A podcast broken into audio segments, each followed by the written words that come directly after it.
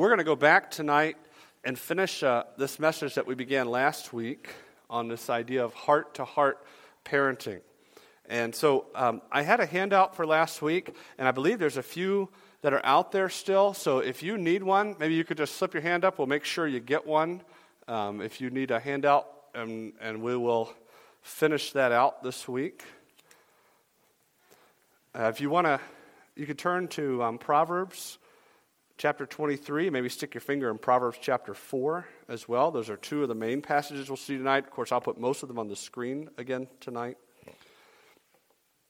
We began this idea last week of, of grasping and guiding and guarding the hearts of our kids. And, and I told you specifically that this dealt with older kids and teenagers was, was really the biggest focus of this kind of section I wanted to talk about. But these things um, begin um, on, at an earlier age even than that. Um, that we want to go after the hearts of our kids that we may bring them to Jesus. So, um, have you ever noticed how amazing it is that things change um, very quickly in a short amount of time?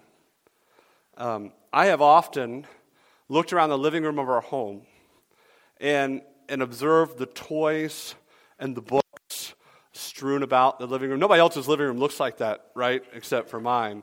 Um, and watched our four kids play outside, or well, at least three of them. The littlest one doesn't go outside and play yet, but um, or maybe they're playing inside in the house as well. And I've remarked on more than one occasion to my wife, I've said, you know, isn't this what you'd always thought it'd be like when we were dating in college? You know what the answer is every time?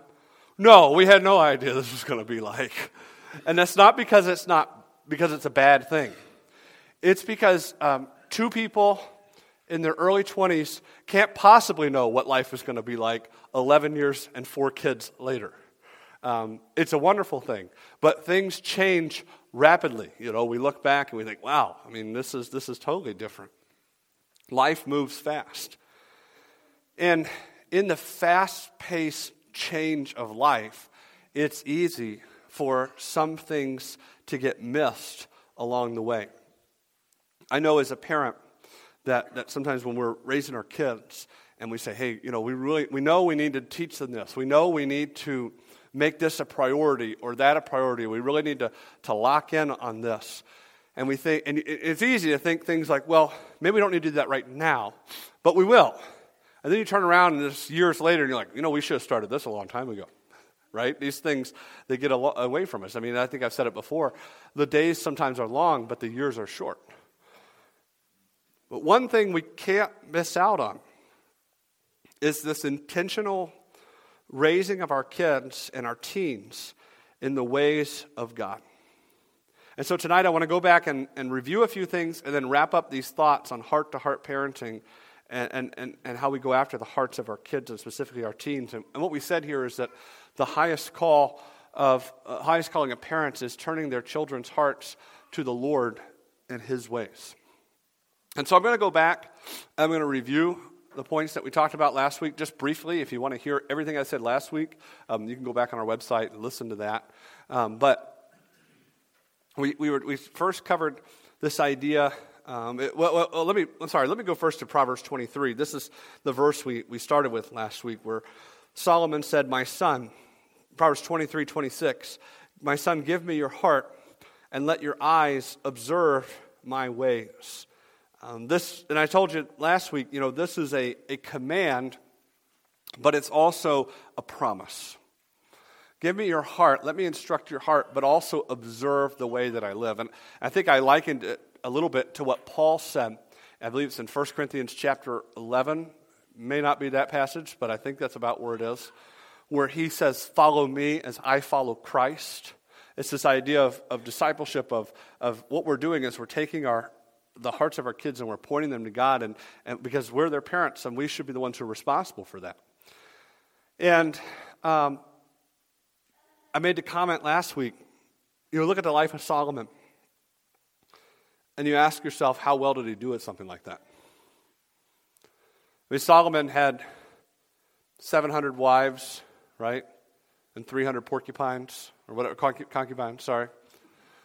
Um, and, and that was a You know, he had a, he had a problem, right? I mean, can we just, ladies, he had a problem, right?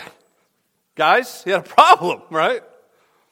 And you say, well, man, I mean, where does Solomon get this attitude that he had about women? Look at his dad. I mean, His dad had the same problem. They, they struggled with this. And so you, you say, this is what he said to his son. And so then to me, it's little wonder that Rehoboam tore the kingdom in half because this is what his dad said, but his dad lived in another way. And it doesn't excuse sinful choices that people make, okay? But we can set our kids up with a, with a, with a foundation for these things and live that out before them and, and hand this to them. The first thing we talked about last week is, is grasping hearts. And, and we said there that, that we must show our children that we want their hearts and that we can be trusted with those hearts. That, that, that, we desire for them to follow us as we follow Christ, that we desire to point them to our Savior and His ways. And I said last week that if we're going to do this, if you are going to effectively ask your children to trust that trust you with their heart and to follow you as you follow Christ, then you have to be a good child of your heavenly Father. It's not something, hey, just follow me so we can make life easier. But hey, as I am a child of God, as I'm a follower of God, I want you to follow me and I'll point you to Him. And a question that we asked in this, in this section of Grasping Hearts, that kind of the, one of the, the roundup questions is Do our children know that we love God above all else? Do our children know that? If I or someone else came to your children and said, Does your, does your mom, your dad love God above all else? Now, I'm not going to do that, okay? I'm not going to send out a poll to your kids. But that should be an easy yes for a Christian. And then we talked about how do we how do we grasp the hearts? What are some practical ways that we can grasp the heart of our kids, of our teens? One was through this idea of, not this idea, but, the, but through the method of prayer. And there were three focuses of prayer, you know, praying for ourselves and, and the way we parent, praying for our children and the things that they experience in their lives, and praying with our children for these things going on in their lives. Number two, we said that, that we need to have we have time we need to invest time and, and i told you this principle that relationships take time if you are going to build a relationship with anyone you have to spend time with that person and, and that counts double for your kids and your, and your wife, right? Men or, or, your, or your husband, ladies. Just because you live with that person or just because they're related to you doesn't mean that they need less time. And, and I said it needed to be intentional. We talked about how it needed to be an unthreatened time to grow together closer in that relationship. The third thing we talked about was, was laughter. You know, that, that we need to, to, to, to be willing to laugh at ourselves, and be willing to, um, encourage these things and, and create this atmosphere um, that, that doesn't take everything so seriously in life that doesn't have to be taken seriously. And then the fourth thing was talking about encouraging our kids, encouraging them in the things of the Lord, encouraging them in what they do right. And I told you that good, we, said good parents help their children know when they've done wrong. Godly parents also help their children know when they've done right to reinforce those things. And can I just um, I just want to stop here for a second. Uh, one of you came up to me this morning and shared with me about something my son had done uh, in a very positive way. And I don't want to embarrass anybody, but that about made this dad cry this morning, okay? Because um, I expect to hear the bad things as a parent. Um, just so you know, when we get opportunities to share with other people, um, hey, you know, your kids did this or said that or did this, and that was a big encouragement to me. That's an encouragement to a parent's heart as well um, that we can, we can edify one another. I'm not trying to create this false sense of we should go around and tell everybody they're doing a good job, okay? But encouragement is a big thing. You know what it's like if you're at work or you're in a relationship or whatever, and someone says something really encouraging to you. I don't know if you're like me, but I can live on that for a long time, right? I can go and, and say, hey, bless the Lord, praise God, we're going to do this, and, and, just, and just keep going on that thing, on genuine encouragement. And just as we know that it can happen to us, we should do that to other people. We should encourage them. We're really good at, and I'm going to put myself in this category, I'm really good at calling out things that aren't right, right? And saying, yeah, we need to fix that. I'm really good at that. not always as good at the encouragement side. And so I know that, that personally, that's something I have to keep working on as a, as a person and as a parent and, and an adult. After grasping hearts, we talked about guiding hearts. Our goal as parents is to teach our children to love God. And as we gain their heart, we must guide that heart to God. The, the best way to teach our children to love God is to live it ourselves. Um, and I, we talked about this idea that the teen years are the laboratory for adulthood, and, and you and I, we're the instructors of those things as parents.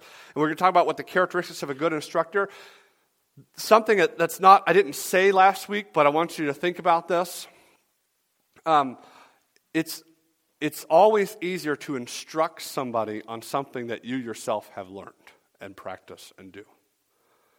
Um, I don't know if you've ever had to teach something that you weren't really familiar with. You know, you just kind of got the material, and so you're just kind of reciting it, right? Or you're reading it. That's not always as effective as something that someone else taught you, right? Um, that you learned for yourself. So, if we're going to effectively teach our children the things of God, we have to learn the things of God. Um, that's one of the things as a pastor I love. I spend so much time in the Word of God. When I get up here on a Sunday morning or a Sunday night or a Wednesday or whatever it is, it's not just open the Bible, tell you something I read this week. I, I, I make it a point to spend time studying the passage and let God speak to me so that I can share with you those things. I'm not telling you something like, hey, you need to do this, right? This is what God has, has already worked on my heart about. And there's some messages, by the way, like this message that are really hard to preach because I know I got a lot to work on. Um, and so we guide our hearts, we guide those hearts to, to God. And we talked about what are the characteristics of a good instructor. One, open and approachable. That, that our kids know, especially our teens, as they get into our, their teen years, and they have a lot of questions about a lot of things, and some of those questions make us really uncomfortable. Can they, do they know they can come and ask us these things? Is it, is it okay to ask questions about those things in a, an appropriate way? And I said that if, if we do not show our kids that, that they're willing, that we're willing and able to answer those questions, they will not ask them of us, but they will continue to ask them. And they'll find the answer somewhere. Number two, transparent willing to admit, hey, I didn't get this right or do this right or, or this is how we, we work through a situation like this, helping them see those things. Number three, providing contextualization, helping our teens especially see the bigger picture of life and how things fall into that. And number four, providing support, helping them work through those things, showing them the boundaries of things, and, and working through those, um, maybe the issues of life even that they have. And then, lastly, and we'll spend the rest of our time tonight talking about this idea of guarding hearts from Proverbs chapter 4. In verse 23, Solomon wrote, Keep or guard, protect your heart with all diligence, for out of it springs the issues of life. When the scripture speaks of our heart, it's talking about not this muscle that's in your body that's keeping the blood pumping through your, your system, but our hearts are our minds, the seat of our emotions. It represents the core of our very beings. And we are commanded here by Solomon to keep, to guard, to protect, the, to protect our hearts. Because our hearts are what control us. Our hearts determine our habits. If we um, have a heart that follows after God, then it leads into godly habits. If we have a heart that pines and longs only for the things of the world, we pick up very worldly habits. We must give all diligence to guarding our hearts for God. And we must recognize all the things in our lives that are vying for the attention of our hearts. Because there's a lot. There's a lot of things trying to grab not just your heart, the heart of your kids, the heart of your teens. The, the, it's, it's all over the place. It's like guarding a city. When, when Solomon wrote this, in the context of the day he lived, it was not uncommon. In fact, the very city that he lived in, the city of Jerusalem, guess what you had around the city? A wall. Why? To protect yourself. And you know what the weakest part of a wall is? Any part that has an opening, like a gate, right?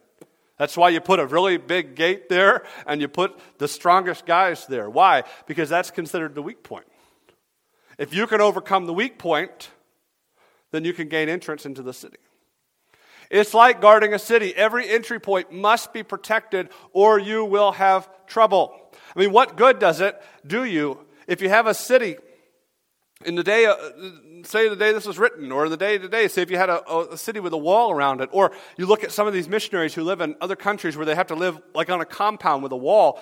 You say, hey, look at this. You know, I got this big cinder block wall. It's three feet thick. And somebody said, well, I mean, what's that? Oh, that's the door. Well, do you have a gate that goes there? Oh, no, we just kind of leave that open. Well, that's foolish, right? You're not protecting that. And, our lives the same. You know, we can look around and say, well, I have all of these things. I do all this, and I think about this, and I go to church here, and I do. But we leave our heart open to this. It doesn't do us much good. We have to make every effort to guard these things. And we have to teach our children and show them how do we guard our hearts. So, what are some areas where this is vital? We have, I have three different ones here where I believe this is most vital. Number one, in, our, in the way we use our time. Time. Ephesians chapter 5, verse 16, the Apostle Paul wrote, redeeming the time, for the days are evil. We have to ask ourselves these questions, you know, how do we how do we spend our time? How do our teens spend their time? It, do we make adequate time for God's Word? I, I, mentioned that this morning kind of in passing. That, that when it comes to studying the Word of God, we have to make time to study God's Word. There's a little bit, if not a lot of it, in some people's lives, uh, you know, we, we, have to make, we have to be very disciplined in that. Um, because you get up for the day and there's so many things going on. I mean, I, I, um, I was just talking to somebody this morning about something we need to get together and talk about. It wasn't super urgent. And I literally looked at him. I said, Hey, can I get back with you in about two or three weeks? Because the next couple weeks, I am just slammed with some things I have to do. Some things I know that I have to manage my time about. Can we meet in a couple weeks? And I hate doing that, but again, it wasn't urgent. So it was, hey, we, we can meet in a couple weeks. And he said, no, it's no big deal. It's that mindset that I carry, you know, throughout, like you do, throughout the day of, okay, we got to get up, we got to go here, we got to do this, we got to do that. And, and so if we're going to adequately spend time with God, we have to say, okay, when are we going to do it? Because if you're like me and you say, well, I'll do it when I have time. How many of you that, that, that never works out for you when you say, I'll do it when I have time? Okay? Right here, two hands, okay? Hey, I'll do it later when I have time. I'm not going to have time. I don't know why I say that. I think I'm going to have time. I think I'm going. Honestly, in my own heart, I know I'm not going to have time, but it's just a way, it's just something I say because I want to go do something else. At least that's how it is in my life. So we have to make time for God's word, and then we teach our teens, teach our, our kids. We have to encourage them. Make enough time for God. In our home, I just, I'm just going to tell you how this plays out in our home, okay? May not work for you, works for us. In our home, if you came to our house, and many of you have been there and, and, and come over, and if you, if you were just to go up the stairs and turn around and look at that little um, wall, you know, as you go down the stairs, there's a little paper right there. And on that paper, it has the things that you're supposed to do before you come out of your room in the morning. That's where our kids are. They're supposed to do these things before they come out. And one of the things, we have one who reads, and one of the things he's supposed to do before he comes down in the morning is, is make time to spend with God. Read your Bible, the devotional book, whatever it is you, are working through. Um, and, and, this is something we've, we've, we try to instill in our kids in an early age. Spend time with God. Now, the time that a, that a seven year old spends with God is going to look different than the time that a 10 year old or a 12 year old or 15 year old or an adult is going to spend with God. It should look different. The, the, the, content should be different. The challenge should be different. So it has to be age appropriate. But we have to manage our time wisely. Using your time in a wise manner is a biblical principle because you, are, you and I are only afforded so much time in our lives. And so we must teach our kids that we have priorities in our lives and we give priority to these things. The first thing we give priority to is God, and everything else falls in line under that. And then teaching how do we manage when we have other things that come up that we have to deal with? How do we manage that in our priority list? And you know what? There's nothing wrong with what we call downtime. You know, our family enjoyed a little bit of that this weekend. You know, we didn't have anything we had to do, so we, we kind of took some downtime this weekend. Um, just, you know, playing, you know, playing outside or this or that, or I didn't play outside, it's too cold. But, um, you know, but we have in our culture, we have what I call the downtime epidemic, where it's like, hey, okay, how long till can I can just do nothing, right? And I don't know if you ever felt that pull of our of those things kind of pull at you, right? You know, you're at work or you're doing this or that. I just really don't want to do anything. I just want to, you know, kind of be a bump on a log and, and this and that. And again, there is a time to come apart and rest. There is a time to to to recharge, so to speak. But don't let that become what drives our lives. What drives our lives is spending our time wisely. Number two, we need to guard our hearts in the areas of relationships. Proverbs chapter 13, verse 20 He who walks with wise men will be wise, but the companion of fools will be destroyed. We must teach our kids, we must teach our teens what it looks like to have right friendships and right relationships. So, the area of relationships. Our friends shape our lives. Our relationships begin to define us. That's exactly what Solomon said there. You walk with wise men, you'll become you become a companion of fools, you'll be destroyed. It didn't, he, notice he didn't just say you'll be foolish, you'll be destroyed. That's the end.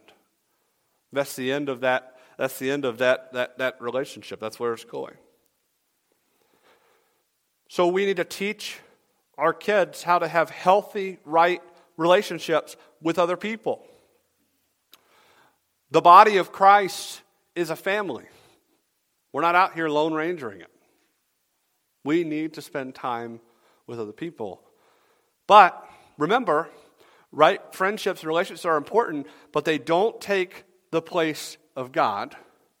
And they don't take the place of our primary relationships that, in our, that, that, that in our family. So, what do right friendships look like? And are we modeling those things for our kids? Are we modeling a biblically balanced approach to relationships with our, for our kids? Or do we prefer to hole up in our home and not do anything? Or do we prefer to, well, I, I have this and that, I want to do with this, y'all just figure it out and we'll figure it out later, and I, I got friends I got to go hang with. We need to give a biblically balanced approach of relationships to our kids. Because they are important. They are needed for life.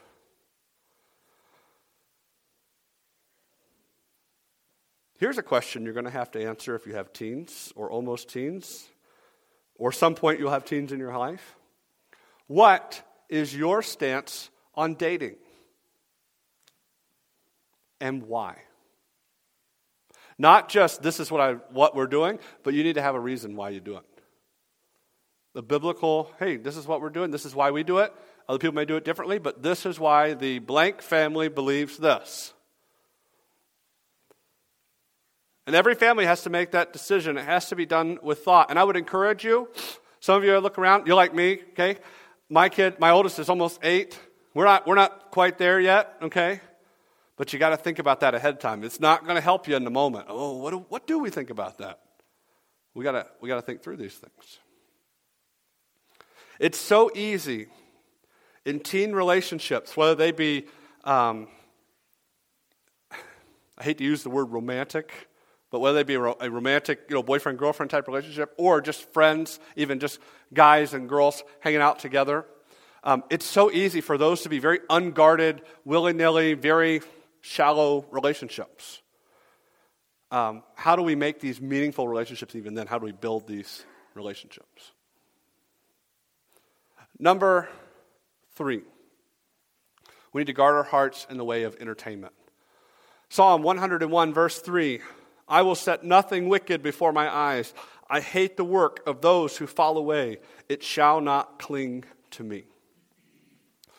I said earlier, we have a um, downtime epidemic that overtakes our society. Th- along with that, by the way, is, a, is an entertainment um, epidemic. We have this need. I feel it in my own heart and soul sometimes. Like I just, I, I'll sit there and I'm like, oh, I just need something to do. Like we have this, like, we want to be entertained all the time, right? How many of you ever feel that pull on your heart a little bit? Like, I got to have something to do. It's okay. I, I'm right here. So, how we entertain ourselves and how we view entertainment um, affects our hearts. And it starts with what do you consume media wise as a family? Whether that be a TV show, a movie, music you listen to, um, games you play, you know, video games or, or things you consume on the internet. Uh, how do you entertain yourself as a family? What does, what does that promote? And then you ask yourself, as your kids get older, and this seems like when I say get older, the age at which we let our kids watch things by themselves seems to get younger and younger, by the way. I have, that's not a message for tonight, okay? Um, but what do we allow our kids to watch and consume? Because, I mean, let's be honest, there are things that appeal to them that probably don't appeal to us, right? Um, I remember sharing this as a youth pastor several years ago that I, I, did a workshop on social media. And I said, you know what, what the, one of the most number one things people watch on YouTube is they watch other people play video games. And it's like, wait, what? you're not even playing a video game, you're just watching someone else play a video game. Now, you probably, you're probably not as surprised by that now, I mean, because that's just, it's just kind of normal. That's what people do. But that was kind of becoming a thing then a little bit more. Um, and, and, and so I get it. Maybe that's not really your thing. Like as a parent, you're like, I don't know if I really want to spend my time watching someone else play a video game. Okay, but you need to know what they're watching. And you need to know the content of that video. And if that means you got to sit down and watch something that maybe you're not really that into, it's better to do that than, than to say, well, I don't really know what's going on. Um, I would never, ever let your kids watch something you say, I would never watch that. For whatever reason. You you to say, oh, yeah, I'm going to sit down, I'm going to see that. And It doesn't mean you have to watch every single video. Maybe you filter enough of those that you say, okay, this, we know that this, is, this fits the boundaries of what we're looking for. But, but there, should be no, there should never be anything that, that we look at and say, man, that's just really not a good thing. Like, that is not wholesome that we let our kids take in on their own. They are not old enough to make that decision. That's not being a, a that is not guiding and guarding their hearts.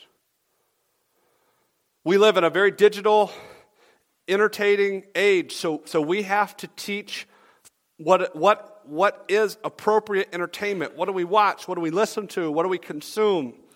And entertainment is always at our fingertips, right? We have smartphones, we have tablets. Um, some of us still, every once in a while, use computers, okay?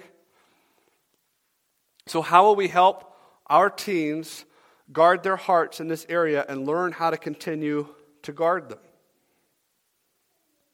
Do you allow unfettered, unfiltered access in your home to the internet? And if you do, I would caution you against that. You have to have something. And I, I would caution against it for your own personal life, too, by the way. You know, just because you aren't a teenager or a kid doesn't mean that there isn't stuff out there that, that you shouldn't be taking in either. We need to teach our kids how to be um, good stewards of the things that God has given us. Again, I give you a personal example just because that's how I feel like I relate best in this. This year, our kids, um, our, both our older kids, received tablets for Christmas from, from a relative. That was asked ahead of time. It wasn't like, hey, here you go, surprise. I mean, and I just tell you, like, my wife and I really struggle with that because we were like, okay, how do we manage this? How do we. But one of the things we said is if we're going to teach our kids how to steward this, we have to have an opportunity to teach how to steward it. We have to be willing to take that step. And it is, I mean, it is time consuming to sit down and work through these things and, okay, you know, what does this look like? What does that work like? And especially if you, you know, if your kid has a device that doesn't match the device that you have, I get it, okay? I'm 33. I feel like a dinosaur sometimes with these things, okay? I literally, my brother is seven years younger than me. I literally call him sometimes. I have, I have called him at nine o'clock at night. He's like, Are you okay? I'm like, I can't figure out my phone, man, okay? Don't tell him that, he'll get a big head. Um, and, and so we, we have to teach them how to use things like social media, the devices. And if we let our kids on social media, what are they seeing? What are they saying? What are they sharing? You need to know those things. If your teenager has a social media account, you need to, have, you need to know the login to that account and you need to sign in and look at it. This is the way it needs to be. God's Word and living a life for Him is so much more important, though, at the end of the day and valuable than what's tweeted, posted, or shared. Um, though that, these, these entertainment, these digital things, I'm all for them. I use them a lot. But they, have the, they need to have the proper place in our lives. And again, we have to live that so we can teach that. This is an area we have to guard our hearts. The highest calling of parents is turning their children's hearts to the Lord in His way. The single greatest responsibility of a parent is to love God and to help our children love Him too. And if we're going to do this effectively, we need to teach the hearts, reach the hearts of our children. We need to grasp those hearts, show them that we want them and that we're worthy of those things. No, we're not perfect, but we want to follow Christ. We need to guide their hearts and instruct them in the ways of God. We need to guard their hearts and show them how to relate to the world that they live in. Show our kids how do you survive in a sin filled world. The only way to survive is a relationship with God, an active, vibrant relationship. And sometimes we don't know what to do. We kind of stand at the crossroads, but man, I don't really know where to go here. Number one, you can always pray. That's not, by the way, the cop out answer. That, that's what the primary answer. We got to, hey, God, I need help. We need to be praying about these things. Sometimes, especially with teenagers, sometimes we reach something and something's going on and it just doesn't make a lot of sense. Like we're trying to deal with our teen and it's like, man, I, I am not getting through. I don't really know what's going on here. And I would tell you that sometimes, this is just a very practical piece of advice that I found we need to stop and remember what it's like to be a teen. Everything that's going on, not just in their heart and their mind, but, but the physical changes of their body. Um, and I'm not saying this, by the way, to excuse sin, okay? But sometimes there are emotional, um, physical changes and there's stresses that are aggravating some of these things. And again, it's not an excuse. We have to teach them how to respond in a biblical manner. But, but sometimes um, hey, you know what? it's kind of late. Why don't we go to bed? We'll, we'll pick this up in the morning. Sometimes that's the best answer. And not in a, you just need to go to bed, you know, we'll figure it out. But hey, you know what? Maybe we're just not seeing eye to eye on this. Let's grab a bowl of ice cream. Let's go to bed. Let's, we'll sort it out tomorrow. And, and then you got to come back and deal with it the next day. Um, but I mean, look at um, the prophet Elijah after he defeated the prophets of Baal. And he's running away from Jezebel. And he, he collapses under this tree and he just says, he literally says, you know, to God, I just want you to kill me. What does God do? He tells him to lay down and take a nap, and he wakes up, he eats, he says, Okay, lay down and take. I mean, he just was worn out. He was done. But God knows our frame. He remembers that we are dust, as the psalmist says, and he relates to us in that way. In the end, we need to model Christ because our actions speak louder than words the model that you live outweighs the things that come out of your mouth. We must be good children, as I said, of our Heavenly Father. If you are disobedient to God, do not expect obedient children. It starts with us. And then one of the other things you can do is you can borrow some brains. Can I make one recommendation to you? And I, I can make others if you want. This book, Passionate Parenting by Cary Schmidt, this is probably the best book I've read about parenting teens. Now, as with any book, there are things you, you know, you'll read. I don't know if I agree with that all the way. Okay, good. He's a man, he's not God, okay? But I think he does a great job taking the scriptures. And, and you might read that, by the way. I'm just going to tell you right now, you might read that and be like, man, I feel like I've heard that before. I borrowed a lot of things that he said there, and I've seen throughout the years. But I would recommend that to you if you're looking for a book to read. Let me just close with this. These are the words of your teenager to you, your kids. Don't tell me, show me. Model it. Don't Demand it, display it. Don't push me, lead me. That is effective, godly parenting. Not that we don't have expectations for our kids, not that we don't say, hey, this is, this is what we do in this house, but that, we that we model Christ effectively and on a regular basis. Father, thank you for the day you've given us and the opportunity to be in your house. We ask that you would help us now as we wrap these things up. You would work in our hearts. You would draw us close to yourself. You'd help us to effectively invest in the lives of the next generation for you. We pray that Beaverton Baptist Church would be a place where parents, where families come together seeking to train our kids to follow Jesus Christ. Help us to follow you. Help us to prioritize our relationship with you that we can do so effectively. And we ask that you bless the rest of our time tonight. In your name we pray. Amen.